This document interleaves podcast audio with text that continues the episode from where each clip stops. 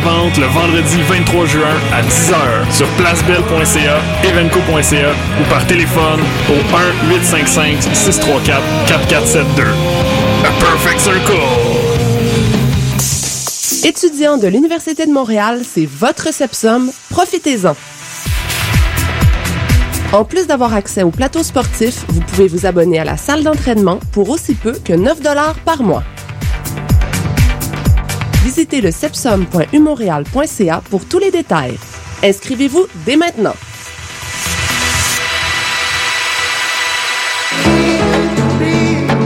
Ici Cri, vous écoutez CISM.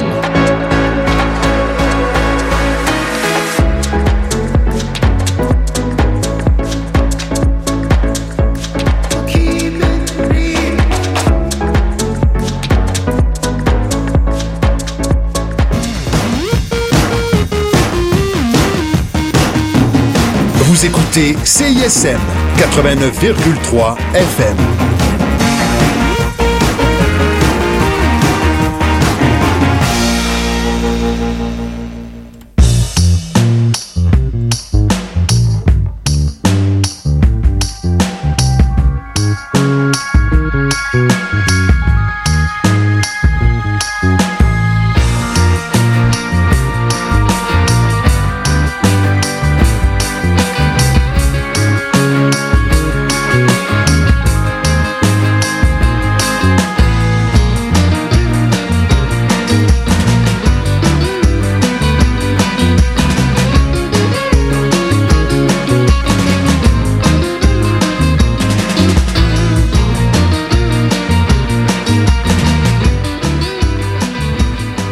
Nous sommes le jeudi 29 juin. Bienvenue à cette nouvelle émission de À force de chercher. Euh, duo d'Élise encore cette semaine. Non, ça, ça, c'est pas la première fois que ça arrive. Non, la deuxième, en Duo d'Élise, donc émi- émission mélangeante pour tous les auditeurs parce que ce sera Élise qui interpelle Élise durant euh, une heure. Voilà. Une heure de science, euh, c'est votre euh, émission de vulgarisation scientifique euh, de la semaine. Et euh, cette semaine, on espère que vous êtes bien détendu, que tout va bien, que vous avez peut-être un petit verre, euh, un apéro à la main parce que euh, c'est l'émission sur le stress. Oui, Donc, voilà. on voudrait pas vous stresser avec euh, notre émission sur le stress. Non, effectivement, et euh, c'est un sujet qui affecte tout le monde, certains plus que d'autres, mais l'univers du stress en était un qui est très fascinant et très vaste. Et j'ai eu pour l'occasion la très la, la très grande chance, le très grand plaisir de rencontrer euh, Sonia Lupien, qui est vraiment une, une sommité dans le domaine. Oui. Googlez-la, ça va prendre deux minutes et vous allez comprendre à quel point c'est une figure importante dans l'industrie. Pourquoi j'ai dit L'industrie du stress. dans le domaine du stress. Mais bon, elle est directrice du Centre d'études sur le stress humain et professeure titulaire du département de psychiatrie à l'Université de Montréal. Et euh, j'ai eu la chance de la rencontrer euh, à ses bureaux, donc où ses, labo- ses laboratoires euh, se produisent, à l'Institut universitaire en santé mentale de Montréal, qui en fait est l'ancien hôpital Louis H. Lafontaine dans l'est de la ville de Montréal, un fabuleux campus que j'ai eu la chance de découvrir. Donc, on va entendre parler euh, Sonia Lupien tout au long de l'émission, mais avant, Élise, Oui. j'aimerais qu'on parle de Montréal. C'est important, Montréal. C'est la source de toutes les recherches dont on parle hein, Ben, ici à cette émission-là. Voilà, c'est donc c'est le, le but à la force de chercher, c'est bien évidemment de parler de science, mais on essaie de rattacher ça à notre très grande ville et à notre chère université parce qu'il y a pas mal de choses qui se passent à Montréal et le stress euh, a une histoire qui est très liée à Montréal et tout a commencé vraiment avec un homme qui s'appelle Hans Selye. Oui. Puis lui, ce gars-là, ben, écoutez, vous allez être très impressionné par son euh, curriculum vitae parce que euh, c'est un peu lui qui est à l'origine de tout ce qu'on connaît du stress aujourd'hui. C'est lui qui a imposé finalement les, les définitions officielles du de ce qui est le stress euh, comme on le connaît aujourd'hui. Euh, il est né euh, le 26 janvier 1907 à Vienne en Autriche. Donc euh, vous aviez raison, c'est pas un tremblé là, Euh, son nom euh, son nom faisait figure d'un autre pays. Il a étudié la médecine à l'université Charles à Prague, puis ensuite après avoir obtenu son diplôme en 1929, il est il a opté pour la recherche plutôt que pour la pratique médicale. Lui, euh, il y avait quatre générations de médecins dans sa famille et euh, il a décidé, en fait, son père avait même une clinique de chirurgie et son père voulait absolument que son fils reprenne la clinique. Puis lui, il a dit, ah, c'est quoi, moi, je vais me, je vais me ranger du côté de la recherche. Ça me tente pas pantoute de travailler en clinique.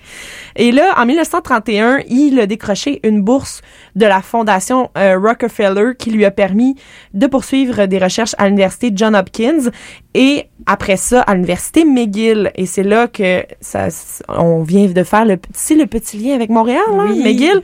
Et il est devenu ensuite là-bas à McGill euh, professeur adjoint de biochimie de 1934 à 1941, puis ensuite professeur associé d'histologie de 41 à 45. Et euh, en- entre-temps, en 1939, il devient citoyen canadien et en 45, l'Université de Montréal l'a recruté euh, et ils ont fondé euh, l'Institut de médecine et de chirurgie expérimentale qu'il a dirigé jusqu'à sa retraite en 1977 et euh, il est décédé cinq ans plus tard, cinq ans après sa retraite à Montréal, à l'âge de 75 ans, à la suite d'un très grave cancer. Euh, donc c'est un peu euh, l'histoire de ce gars-là, mais ce qui est vraiment important de savoir, c'est que euh, il, a fait des liens entre euh, ce qui nous arrive et euh, ce qui nous arrive en termes de maladies, les affectations que le corps reçoive et qu'est-ce que ça provoque visuellement. Lui, sa première prémisse, c'était tout le monde qui est malade de n'importe quoi, des, des affaires vraiment différentes, ils ont tous l'air malade. Qu'est-ce qui fait en sorte que cette personne-là a l'air malade? C'est pas nécessairement sa maladie comme telle, mais c'est le stress du corps. Donc, il a vraiment euh, été chercher euh, cette, euh, cette définition-là qui, euh, dont on parlera un peu plus tard euh, en plus en profondeur. Et c'est pour cette raison-là que Sonia Lupien va venir appuyer euh, nos propos en disant qu'effectivement, Anne-Célie avait en quelque sorte découvert ou on peut dire nommé le stress. le stress. a été découvert, bon, est-ce que c'est juste de dire que le stress est, découvert à Montréal? La notion de stress est née à Montréal. C'est un peu différent. Euh, on étudiait le système physiologique de stress depuis déjà un petit bout de temps. C'est vrai que Anne Cellier est à l'Université de Montréal, a commencé à McGill, a terminé à l'Université de Montréal, et c'est lui qui va nommer, qui va donner le nom de stress. Un mot, en fait, qu'il n'a pas inventé, mais qui va emprunter aux ingénieurs. hein. On peut stresser un métal jusqu'à ce qu'il brise comme du verre. Et donc, euh, va nommer euh, ce qu'il est en train de découvrir au niveau physiologique comme étant du stress. Et la part de Cellier, vraiment, ça a été de nous découvrir en fait la réponse physiologique de stress. Qu'est-ce qui arrive dans un corps humain quand il y a une réponse de stress de la part de l'individu? Alors, comme on disait tout à l'heure, c'est lui qui a nommé le stress. Au début, il l'a nommé comme le syndrome général d'adaptation. Donc, le corps est en train de s'adapter à quelque chose. Et euh, il donnait euh, une entrevue le 23 juin 1973 à Fernand Séguin. Fernand Séguin, d'ailleurs, qui, euh, qui prête son nom à une bourse euh, en journalisme scientifique. Hein. C'est Oui. pas n'importe qui, ce, ce Fernand Séguin, qui a interviewé Anne Célie euh, en 73. Euh, et dans cette entrevue-là qu'on peut entendre euh, dans les archives de Radio-Canada, il nous parle du stress du point de vue scientifique. Et là, il dit euh, c'est une tension nerveuse. Et avant que lui la nomme ainsi, euh, ce qui, ce qui le dérangeait, c'était que c'était jamais associé à quelque chose de bien. Mais pour le scientifique qu'il était, et après les scientifiques qui ont suivi, le stress a été défini par tous ces experts-là comme étant quelque chose qui peut être aussi nocif que bénéfique. C'est c'est pas le stress n'a pas à être associé à quelque chose de négatif. Et là, il dit et je le cite parce que c'est quand même cocasse, il dit j'ai proposé une définition qui a été acceptée comme étant la définition officielle. Donc, Juste ça. Juste ça, il dit le stress est la réponse non spécifique de l'organisme à n'importe quelle demande à laquelle il doit faire face. Ce qui est important dans cette définition, euh, dit-il, c'est que c'est surtout ce qui n'est pas dans la définition, c'est-à-dire que mauvais, parce que lui, c'est ça qui le dérangeait. Donc, on a retiré tout ce qui était mauvais dans la définition de stress et ça a été nommé comme étant non nécessairement nocif. Et euh, il dit donc une grande joie peut être aussi stressante qu'une grande peine ou qu'un grand euh, désarroi. Et euh, il donne l'exemple d'une mère qui apprend que son fils est mort à la guerre. Elle aura du stress très grave et par la suite, quelques semaines plus tard, finalement, son fils est pas mort. Il revient de la guerre, puis il rentre dans la maison. Et là, il dit l'adaptation biochimique du corps de la femme est identique à d'une situation à l'autre finalement. Et euh, c'est l'effet non spécifique qui est euh, qui est exactement pareil. Et il y a ensuite les effets spécifiques qui sont bons négatifs et positifs d'un- dans un sens ou dans l'autre. Il dit a priori ça peut paraître invraisemblable qu'une hémorragie et euh, gagner le gros lot puisse avoir le même résultat. Mais il dit c'est vraiment c'est vraiment comme ça qu'il faut percevoir le stress comme quelque chose qui euh, peut être à la fois lié à une grande joie ou à une grande peine ou à plusieurs autres facteurs qui sont eux spécifiques. Oui, puis ce que en fait, il y a plusieurs moments dans la recherche que j'ai fait sur le stress qui m'ont un peu jeté à terre Oui. et j'ai réalisé que je, je ne connaissais pas vraiment le stress. C'est un mot qu'on utilise depuis notre tendre enfance, Oui. c'est même un verbe. Ben oui. Mais ce qui m'a euh, ébahi par rapport au stress, c'était le fait que ça résulte d'une sécrétion d'hormones. Mhm. Et ça semble si simple, mais pour moi, je ne le savais pas. Et le fait que ça soit une réponse euh, de mon corps, je me suis dit, oh mon Dieu, ok, c'est pas juste euh, une réaction euh, viscérale euh, euh, dans le profond de ton estomac, c'est quelque chose qui se passe au niveau euh, de ton corps. Oui. Et, euh, et voilà, donc c'est vraiment Monsieur Célie, on va le remercier, qui a donné la première définition du stress, mais comme toute science, elle a vraiment évolué cette, cette définition-là. Et c'est une partie de l'historique du stress qui est super intéressante parce que euh, comme Célie l'avait décrit, la science était la science du stress était quelque chose de physiologique. Mais nous savons qu'aujourd'hui que le stress affecte plus que le corps, mais aussi la psychologie.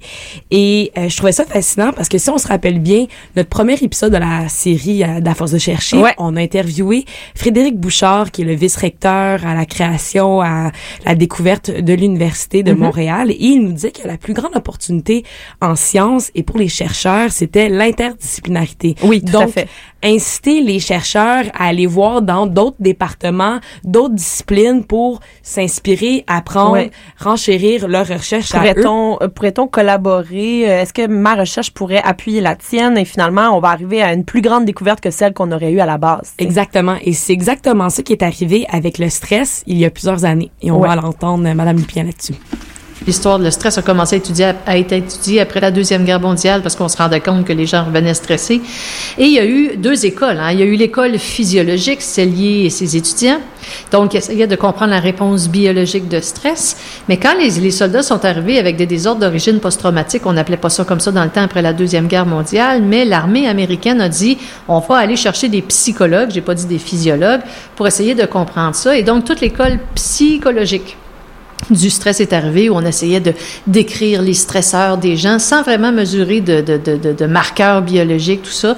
Et ce sont deux écoles qui ne se sont jamais parlé et qui ont contribué de façon indépendante à plusieurs découvertes. Et ce n'est que vers le milieu des années 1970 et quand on lit l'histoire de la science où vraiment on a commencé à dire ce serait le fun qu'on se parle là et ça serait le fun qu'on fasse du chevauchement et c'est correct de faire de la multidisciplinarité euh, qu'on a commencé à combiner ça et c'est dans la du stress c'est très clair. C'est au moment où on a combiné à la fois la bio et la psycho que là on a commencé à avoir des contributions scientifiques énormes dans l'étude du stress et ça prenait les chercheurs pour le faire. Donc voilà, la science du stress est une science qui englobe très bien euh, l'humain et toutes ses complexités et ça le fait en sorte qu'aujourd'hui, on a une définition ou au moins une recette universelle du stress et ça s'appelle le ciné. Et vous allez entendre Madame Lupien euh, y référer au courant de l'émission. Donc je vous explique c'est quoi.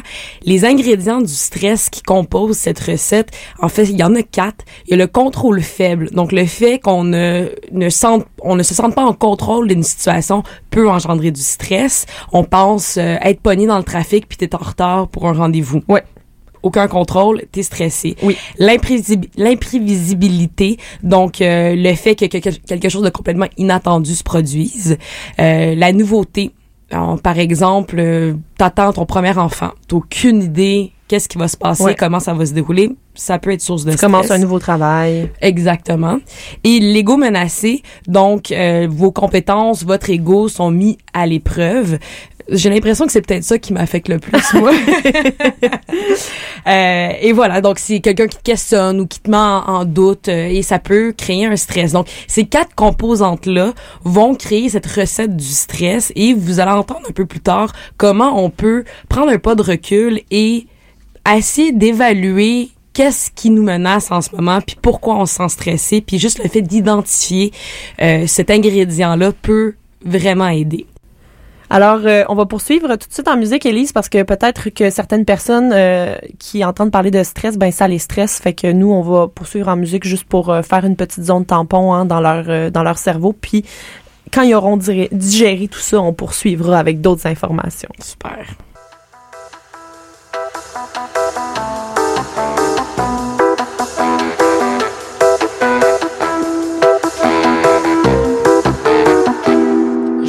Baladais, j'étais perdu.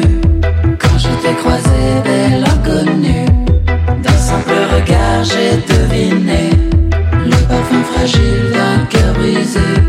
Si seulement je t'avais dit salut Il me semble qu'on se serait plus.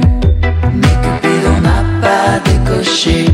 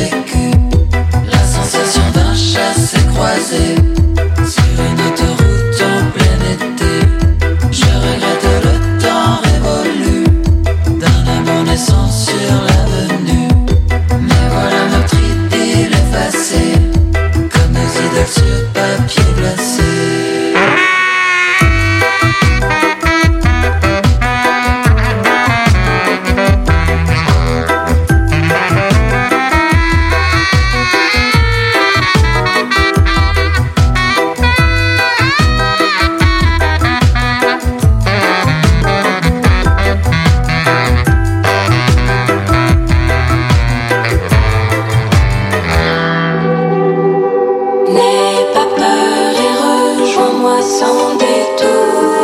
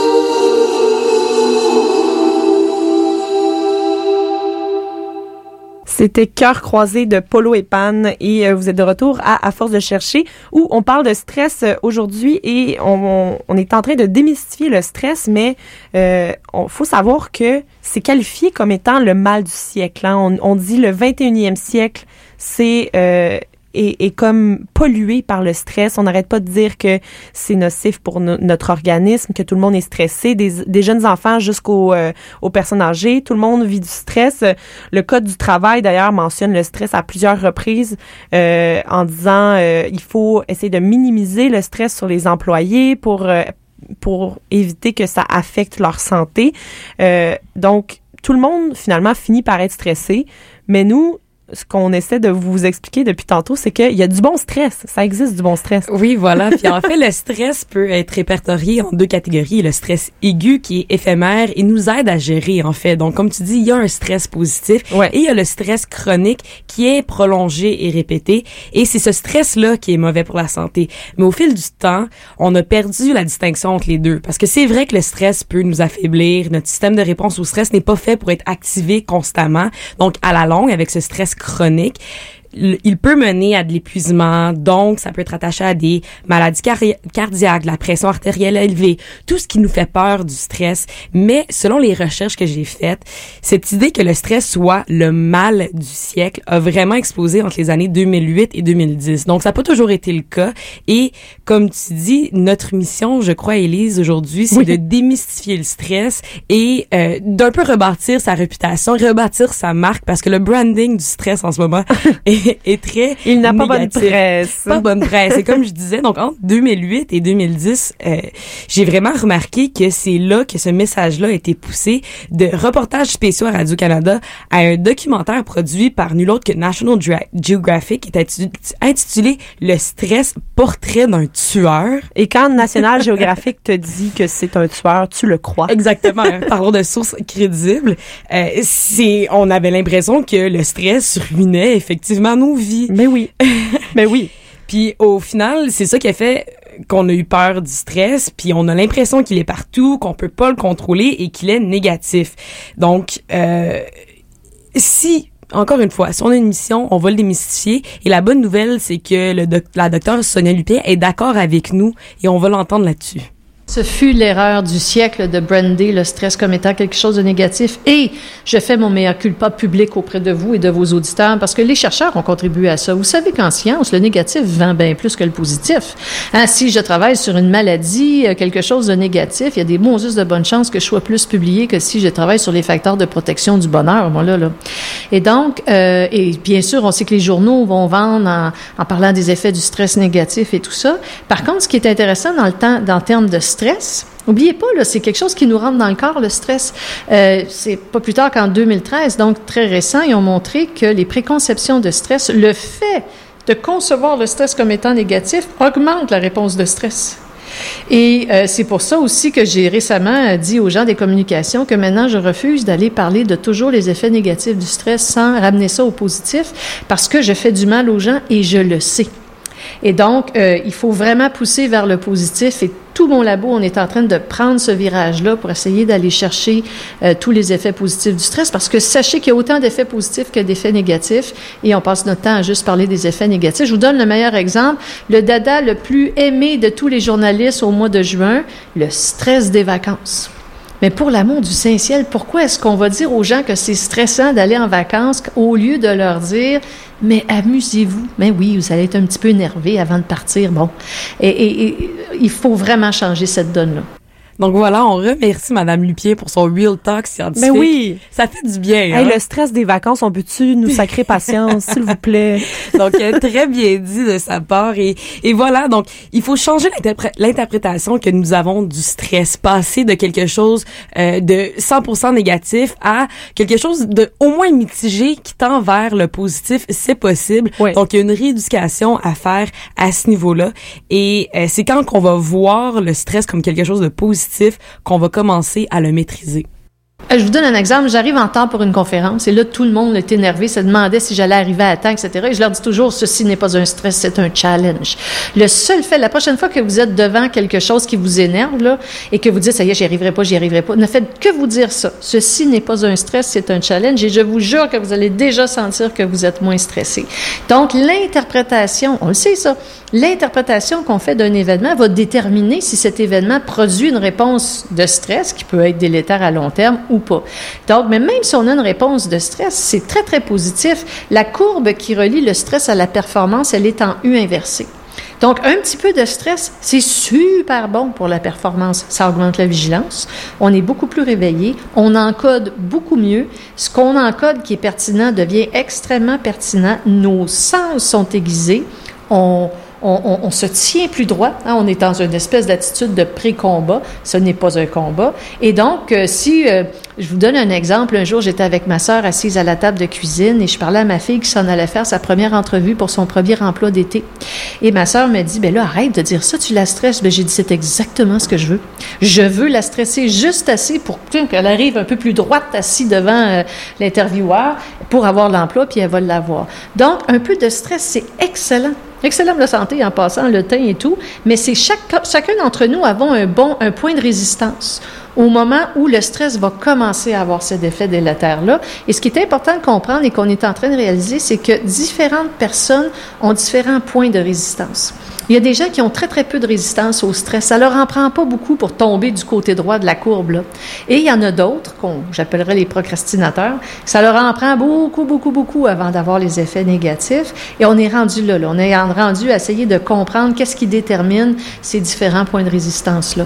J'ai l'impression que si on m'avait dit ça quand j'étais jeune à l'école, ma vie serait complètement différente en ce moment. Et je m'intéresse particulièrement, vous savez qu'il y a une nouvelle épidémie, hein? Vous savez ça? Euh, L'anxiété de performance, c'est moi qui, je blague, mais si peu. On a énormément de professeurs, de, de, de, de parents qui nous appellent ici au Centre d'études sur le stress humain pour nous parler de l'anxiété de performance chez les jeunes. Et là, je vous parle de jeunes de 8 ans, 10 ans, 15 ans, 20 ans, 25 ans à l'université. Et euh, on a commencé, donc je commence un projet de recherche sur l'anxiété de performance pour essayer d'aller chercher plus d'informations. Mais euh, quand on parle aux jeunes justement de comment changer la perception de ce qu'on fait. Euh, L'évitement est la pire chose à faire dans l'anxiété. On veut éviter. C'est en évitant, on continue de nourrir l'anxiété.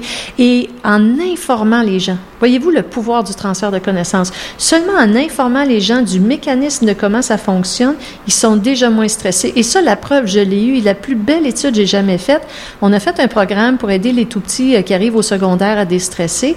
Et le programme s'appelle Déstresser Progress. Et là, pendant cinq fois une heure, on leur apprend tout ce qu'on sait sur le stress. Comment reconnaître une réponse de stress, comment le déconstruire et tout ça.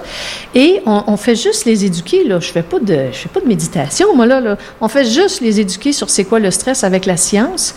Et on a mesuré les hormones de stress six fois dans l'année. Et la symptomatologie dépressive six fois dans l'année.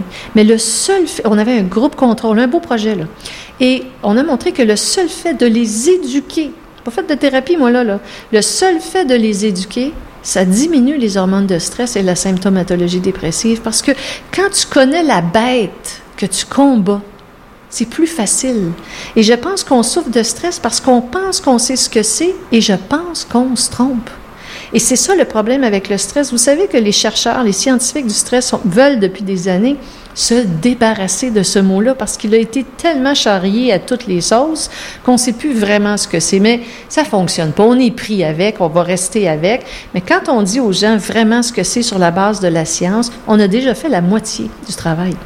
L'anxiété de, de, de, performance dont elle parle, euh, d'ailleurs, euh, j'ai souvenir d'en avoir vu dans ma jeunesse, mon adolescence, euh, mon, même à l'université, tu sais, des gens qui sont très, très anxieux face à leur performance, qui voient l'échec comme étant une espèce de montagne. Mm. mais j'ai l'impression que c'est de pire en pire. Puis c'est ce que c'est ce qu'elle dit là. Si c'est des enfants de 8, 10 ans, c'est effarant de, de voir que les parents constatent que leur enfant ne peut plus tolérer ce sa vie quotidienne parce qu'il est trop stressé, c'est ça, ça sonne une cloche finalement qu'il faut essayer de maîtriser le stress et de le comprendre davantage. Oui, tout à fait. Et c'est un peu ça la beauté du stress en même temps, c'est qu'il y a plusieurs variantes qui entrent en jeu quand on en parle. Donc que ça Mhm. soit le contexte social, euh, le sexe, l'âge, il y a plusieurs euh, variantes qui viennent un peu moduler c'est quoi l'impact du stress sur une certaine personne. Donc, c'est un, un, un, une- un domaine qui est en plein développement continuel en plus de ça parce que, bon, ce qu'elle disait au début de, de, de l'extrait, c'est que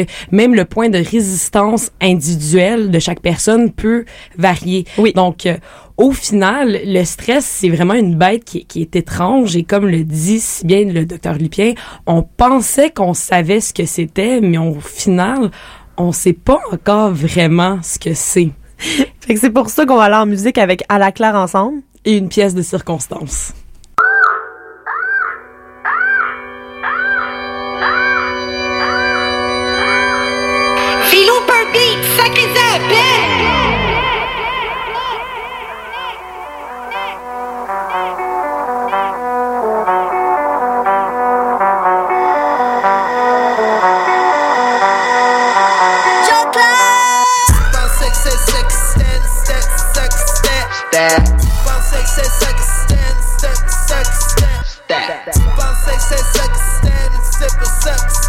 That that that that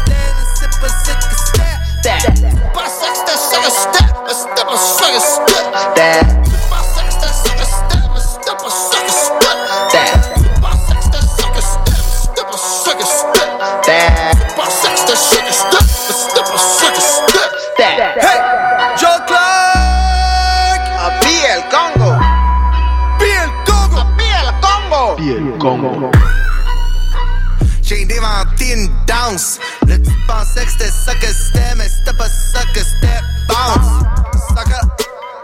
Fais de step, pas ça que c'était, step.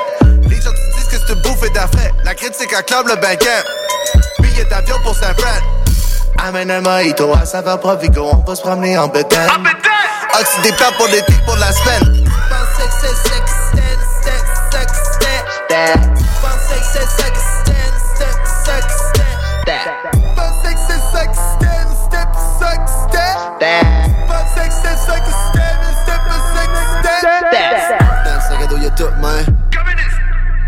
Mon boy, c'est basic. 10 digits, livre 7 chez nous, man. Bon business. Chez le voisin, y'a tout le monde. L'herbe est toujours plus verte chez le voisin. Chez le voisin, y'a tout le monde. L'herbe est toujours plus verte chez le voisin. Fais-moi du pain, bébé, fais les mains, non. Fais-les goûter, y'a plus mettre du gluten. Fais-les doubler, y'a plus mettre demi-temps. Bébé,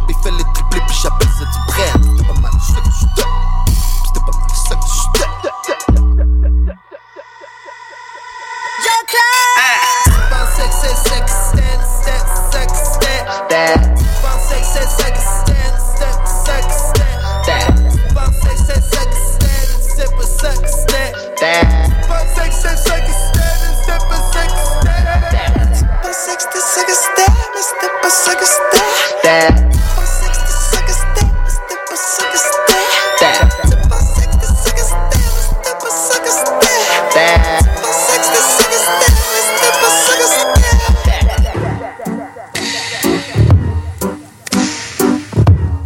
Ça va être alphabétique dans le street. Un peu plus phonétique dans les scripts. Tu rentres par le B, tu passes par le C, tu finis dans le B. dans ton c'est subliminal, fait que rien que minable. C'est comme bête sur le gars qui fait des push-ups à une main sur mon royal. Une image vaut mille mots, mais les tiens, ils pèsent rien partout, fait que dans la balance, y'aurait même pas 500 sous. Tu retournes à laver des planchers très bientôt. Un clip, un pourboire, un conseil, reste mince. Ferme ta gueule, tailleuse, puis parle plus jamais de mon prêt. Vis ta vie de blog, de mode, cesse ton rap de gonzesse. T'as ça que dit au complet quand t'as dit que t'as fait un bon rêve.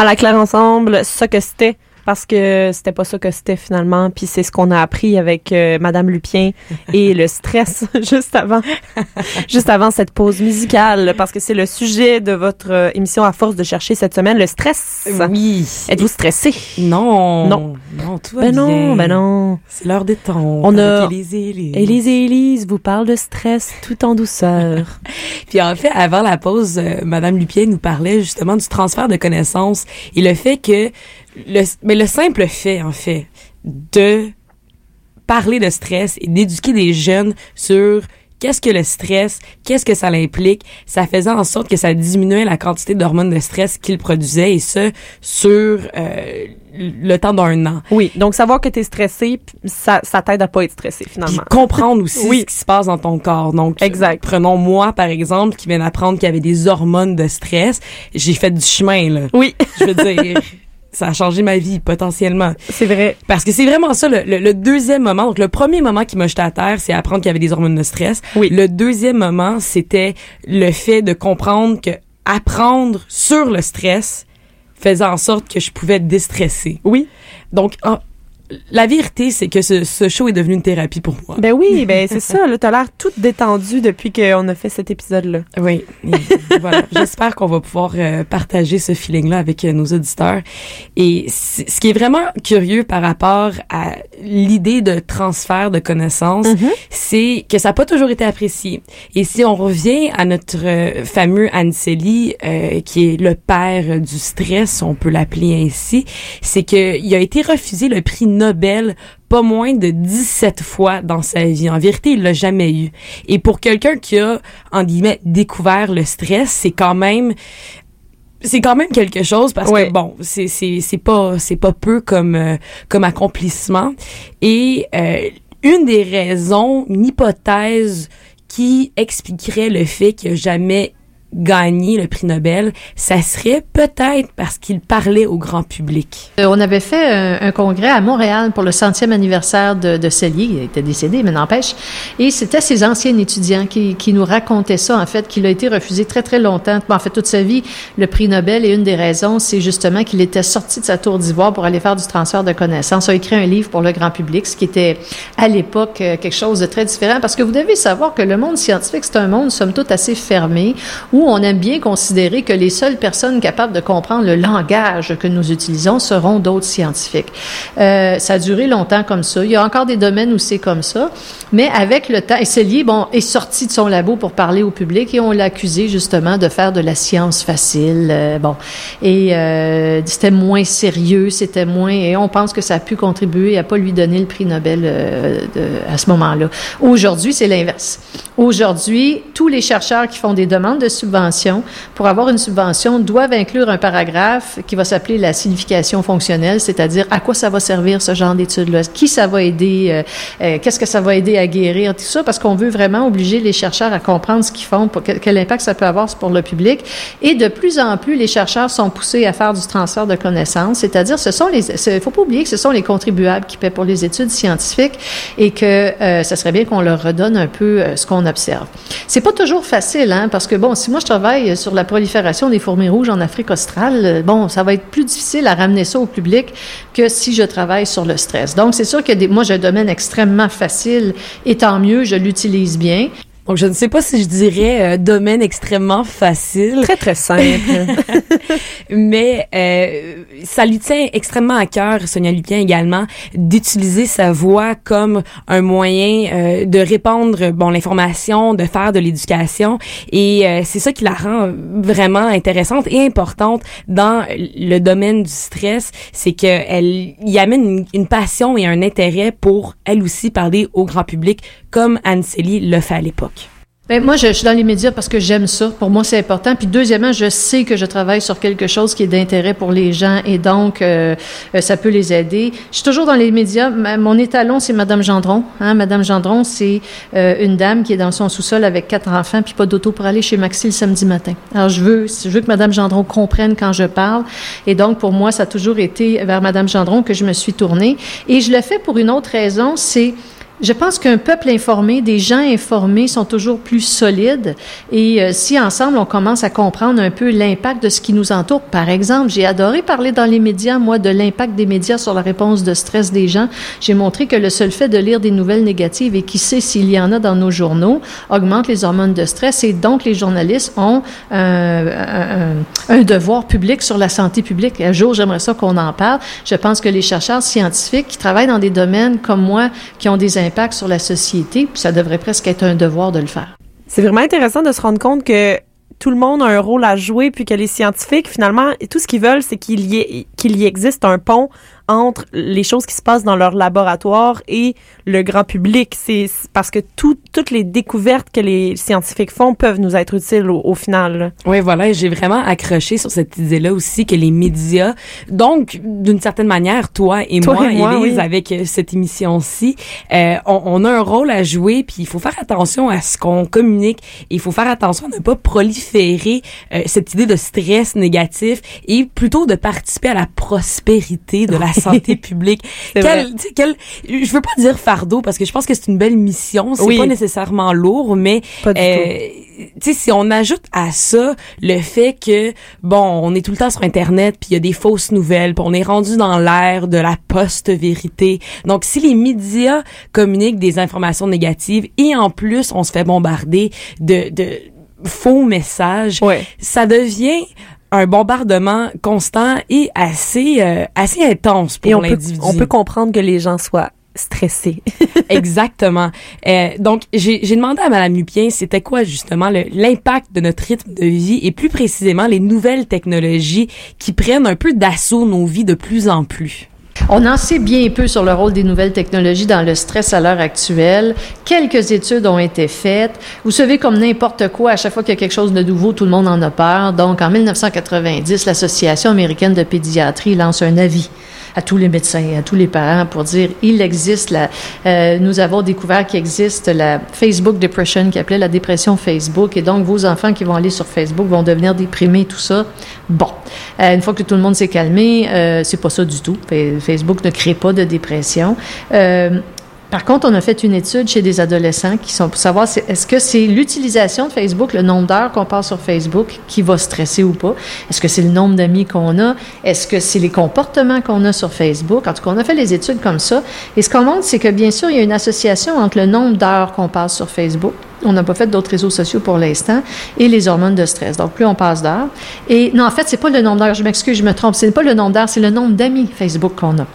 Donc, plus on a d'amis Facebook, plus on va produire d'hormones de stress. Et ça fait du sens parce que ça fait longtemps que la science a montré qu'il y a quatre caractéristiques qui vont induire une réponse de stress.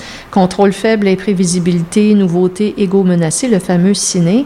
Et quand vous avez 2500 amis Facebook, vous avez toute une auditoire pour votre prochaine photo en maillot de bain. Là, hein? Et donc, euh, ça, clairement, ça a un impact. Et que les comportements de soutien social. Parce que vous savez, sur Facebook, il y a deux catégories. Moi, j'adore regarder les comportements. Il y a ceux qui n'arrêtent pas de partager, mettre des nouvelles photos, donc des comportements d'auto-présentation pour recevoir ce qu'on appelle de l'empathie virtuelle. Là, les gens vont dire T'es belle, t'es belle, oh non, oui, t'es belle. Bon. Et il y a les comportements de, de donner du soutien social. Donc, je posterai pas grand-chose, mais je vais aimer la page des autres, je vais commenter favorablement. Et on voulait savoir lequel de ces deux comportements-là est associé au stress. Et on a montré que ce qui diminue les hormones de stress chez les jeunes, c'est les comportements de don de soutien social. Donc, quand moi, au lieu de poster des choses, je vais dire aux gens des bonnes choses, ça va diminuer les hormones de stress. Donc, pour l'instant, on essaye de faire les premières études corrélationnelles très, très, très, très larges pour aller voir un peu où est-ce qu'on s'en va. Mais le problème, comme chercheur avec les bons jours de nouvelles technologies, c'est que ça va beaucoup plus vite que nous. Parce que vous savez, tester euh, 96 jeunes, le temps qu'ils se présentent au labo et qu'ils viennent, euh, c'est déjà plus à mode Facebook, là. Donc voilà, une difficulté bien réelle. Ben la oui. mode, euh, c'est beaucoup trop rapide aujourd'hui. Mais toi, Elise, je me demandais, est-ce que tu es plus du genre à donner ou recevoir du love sur Ben, Facebook? Je dois dire, ça, ça, ça change d'une journée à l'autre. Ça dépend comment je me sens. Hmm. Euh, si j'ai une mauvaise journée, je vais, j'ai remarqué ça. Je vais souvent essayer d'écrire quelque chose de drôle pour obtenir euh, une certaine approbation de mon humour, euh, pour euh, avoir des likes sur quelque chose que j'ai dit qui était drôle, puis je me, je me sens drôle, donc ça améliore ma journée. Mais euh, si je suis dans une bonne journée, au contraire, je vais, on dirait que j'ai j'ai plus tendance à aller voir tout ce que les autres font puis dire ah oui ça c'est bon, ça c'est excellent, bravo. Donc, à voir si tu t'aides quand tu vas bien et tu t'aides pas quand tu vas moins bien. Ben Je oui, sais mais c'est ça, mais c'est comme un médicament Facebook finalement ça. Ben, c'est ça que je trouve fou par rapport aux médias sociaux, c'est que ça fait quand même dix ans que ça existe, mais Ouais. on a encore très peu de statistiques et de données vraiment probantes par rapport à l'effet que ça a sur euh, sur nous, sur notre comportement et, euh, Et Dieu sait que c'est omniprésent dans nos dans nos relations, dans notre manière d'entretenir des liens avec les gens. Ça, c'est au cœur de nos relations finalement Facebook. Puis je me, je me demande souvent même, on dirait que je me projette dans 20, 30 ans, est-ce que ça va encore exister? Est-ce que ça aura changé nos rapports aux autres humains? Moi, je pense que oui, là. Oui. Et si on se fie à, au docteur Lupien, tout est dans la modération, la modération bien meilleure. et euh, elle envisage même un avenir, donc ça se rattache à ce que tu dis, où les réseaux sociaux pourraient peut-être travailler notre faveur. L'autre chose que je voudrais faire avec les médias, c'est de les utiliser pour faire ce qu'on appelle la contagion émotionnelle.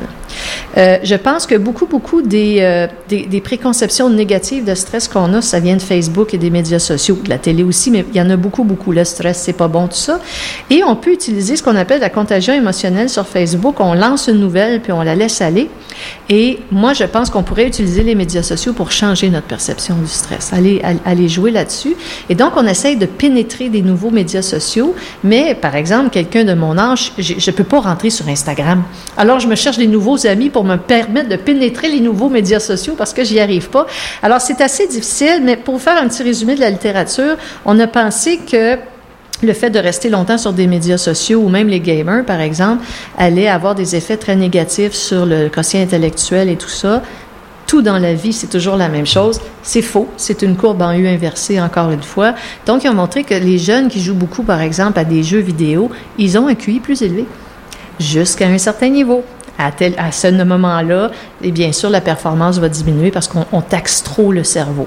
Alors, pour l'instant, on est vraiment euh, dans le très, très général, puis ce qui me vient à l'esprit pour répondre à votre question encore, au cas où vous en ayez besoin, euh, le seul terme qui est sorti, ça a été sorti par des titres du HEC, euh, des hautes études commerciales. On travaille là-dessus aussi, c'est la nomophobie. Vous savez, c'est quoi la nomophobie? Hmm.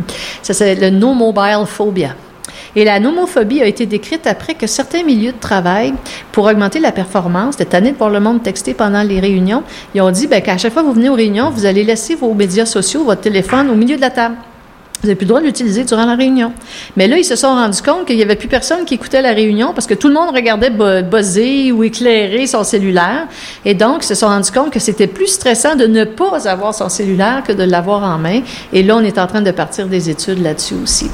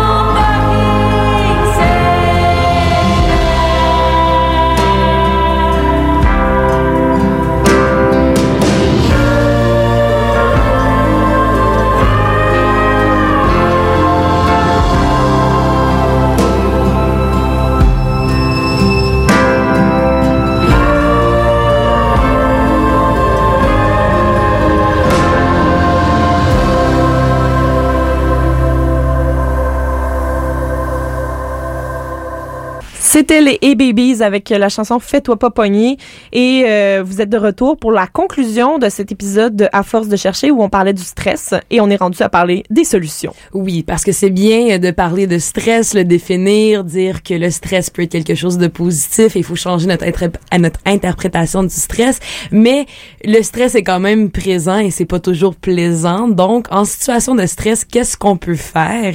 Et euh, qui mieux pour répondre à cette question que Sonia Lupien? Premier moyen, c'est vraiment d'expliquer aux gens que le stress, ce n'est pas la pression du temps. Je ne le dirai jamais assez. Les quatre caractéristiques du stress, ce fameux ciné. Puis c'est pas moi qui l'ai inventé. On a trouvé l'acronyme, ça va, mais c'est c'est 35 ans d'études scientifiques résumées en un acronyme. Euh, contrôle faible, imprévisibilité, nouveauté, ego menacé. Apprendre aux gens à déconstruire et à reconstruire le stress. Euh, à chaque fois que vous avez une situation qui vous stresse, demandez-vous est-ce que c'est nouveau, est-ce que c'est imprévisible, est-ce que j'ai le contrôle, est-ce que c'est menaçant pour mon ego? Et en fonction de votre réponse, ben que puis-je faire pour que ça soit moins menaçant, que je puisse. Et en faisant ça, vous allez dire à votre cerveau que vous avez le contrôle sur la situation, puis il va arrêter de produire des hormones de stress. Euh, les gens détestent faire ça parce que c'est long et c'est plate. Alors, étant donné qu'on est plus que au, au labo, euh, on a fait deux, on a fait un programme de e-learning qui s'appelle Stress et compagnie. Euh, L'adresse web, je pense, c'est stressinc.net. Les gens vont là et ils vont apprendre à déconstruire leur stresseur dans les quatre caractéristiques, reconstruire le stresseur. Et euh, on a montré que ça diminuait les hormones de stress et la symptomatologie dépressive. Et on a aussi fait une application mobile qui a été financée par les campagnes philanthropiques de Bell Canada qui s'appelle iSmart. Et ça, c'est votre détecteur de stress chronique. Alors, iSmart va vous demander combien de fois euh, par jour vous voulez qu'il vous appelle. C'est vous qui décidez. Et aux heures convenues, il vous appelle. Et lorsque ça sonne, il va vous demander sur une échelle de 1 à 10 à quel point vous stressez. Puis là, vous rentrez un chiffre. Et là, ça s'accumule comme ça. Vous pouvez aller voir vos graphiques de stress si ça vous plaît, c'est bien drôle. Et l'affaire, c'est qu'il y a un algorithme à l'intérieur du programme de l'application mobile qui va faire en sorte que quand iSmart détecte un pattern de stress chronique, lui, il va vous appeler. Et là, il va dire à tous les mardis 4 heures, tu cotes trop, as-tu un stresseur? Là, tu vas dire, oui, ben, la belle-mère vient souper. Alors, éliminons le stresseur, mais souvent, il n'y a pas de stresseur. Et là, il va vous amener à faire la déconstruction de stress. À chaque fois que vous cotez haut, il va dire, j'ai quatre nouvelles questions. Est-ce que c'est nouveau? Est-ce que c'est imprévisible? Et il va vous amener tranquillement à faire ça.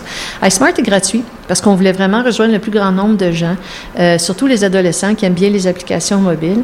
Et donc, euh, on, travaille vraiment là, pour aller... En fait, les technologies, on les utilise justement pour lancer des façons là, de- d'apprendre aux gens. Et l'autre technique, ça, ça prend un peu de temps à déconstruire. C'est long, là. Des fois, vous avez besoin de ce qu'on appelle en anglais des quick fix. hein. Vous êtes dans une réunion, votre, votre stresseur arrive, là. Votre corps est un outil diabolique pour arrêter une réponse de stress. Pensez-y, il a créé la réponse de stress, il sait comment l'arrêter. Plusieurs façons. Respirer très profondément. C'est-à-dire, votre but, c'est quand vous rentrez de l'air dans votre corps, vous voulez faire la plus grosse bédaine possible. Pourquoi? Parce qu'en dessous de votre cage thoracique, il y a un muscle qui s'appelle un diaphragme. Et plus vous faites une grosse bedaine, plus ce muscle-là s'étend. Et à un certain niveau d'extension, vous activez une réponse qui arrête le stress. Ça, c'est la première chose. Plusieurs façons de faire de la bedaine sans s'en rendre compte. Chanter. Quand on chante, on fait de la respiration diaphragmatique. Ça diminue d'à peu près 60% les hormones de stress. C'est énorme. Euh, prier. Quand on prie, euh, il faut que ça soit long. hein. C'est pour ça que les rosaires, c'était long, parce que quand on fait assez longtemps qu'on prie, on a tendance à faire de la bédaine.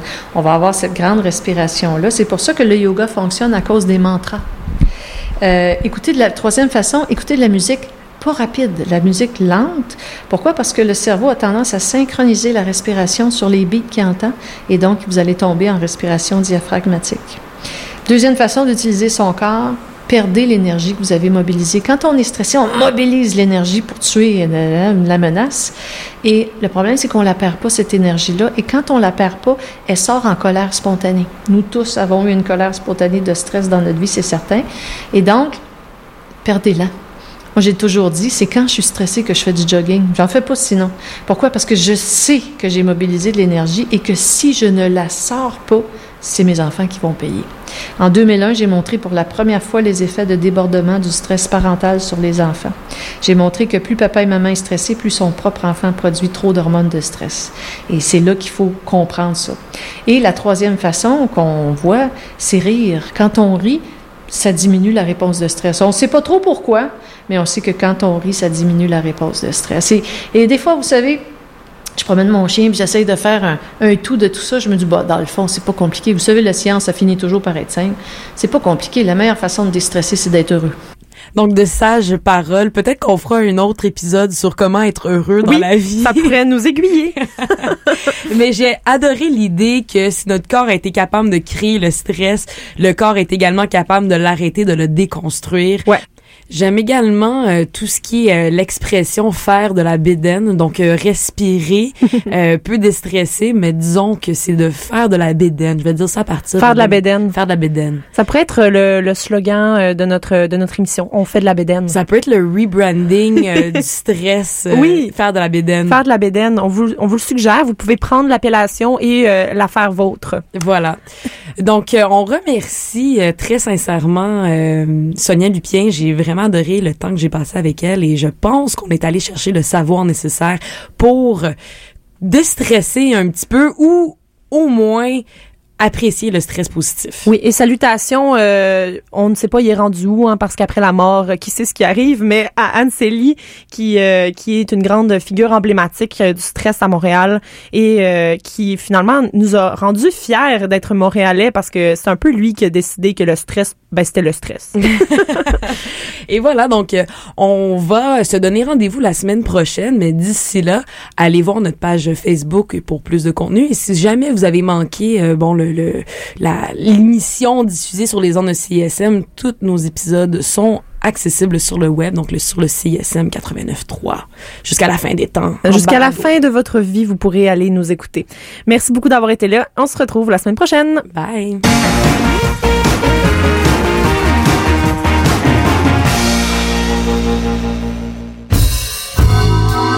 This is Mac DeMarco. I never went to college, but now I'm all over the radio stations. Prepare yourself for some of the best music you will ever experience. Pour la toute première fois en 6 ans, A Perfect Circle. Le mardi 14 novembre à la Place Belle à Laval. A Perfect Circle en concert. En vente le vendredi 23 juin à 10h sur placebelle.ca, evenco.ca ou par téléphone au 1-855-634-4472. A Perfect Circle. Turbo Tana, ça va brasser dedans tes. En direct tous les vendredis à. Avec Julien, Nick et Donovan, un grand coup d'amour. Les Turbo Tannants, le vendredi de 20h à 21h. Ça brasse encore dans tes shorts. Hey, euh, t'as-tu l'application mobile de CISM, toi? Non, euh, j'écoute pas la radio.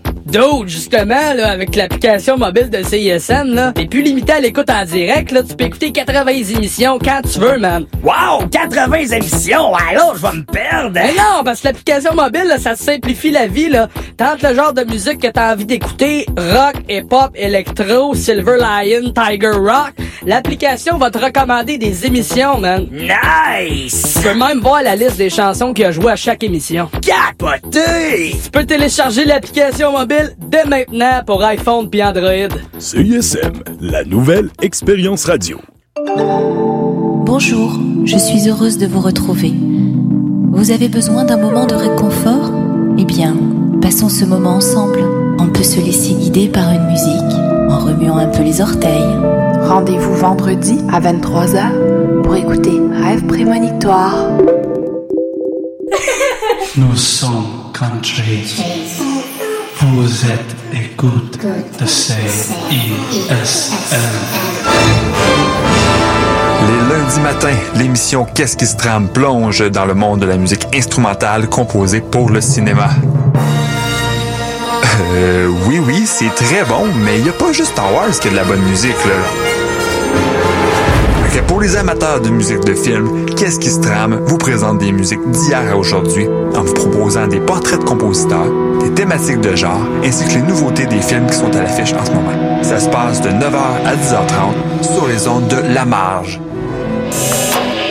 Yo, what's good, c'est Rangers. Vous écoutez CSM 89.3, La Marge. Yeah!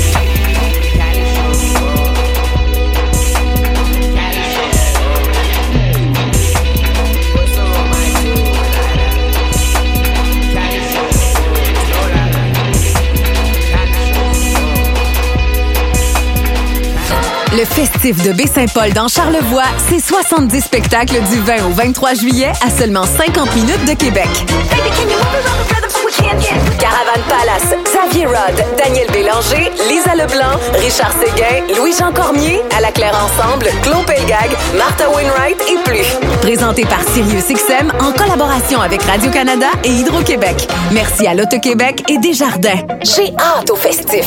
Lefestif.ca. T'es tanné d'entendre parler de Justin Trudeau, de Céline Dion puis de Gallagher? Ben, à l'alternative, ta vie va prendre un autre tournant parce qu'on demande, par exemple, comment faire une sandwich au cricket. Comment participer à un système de partage de tondeuses. Comment ça se fait qu'une polyamoureuse a un chum primaire puis deux blondes secondaires? Viens chercher ta dose d'informations atypiques avec Émilie et Maude tous les lundis de midi à 1h. L'alternative. La paix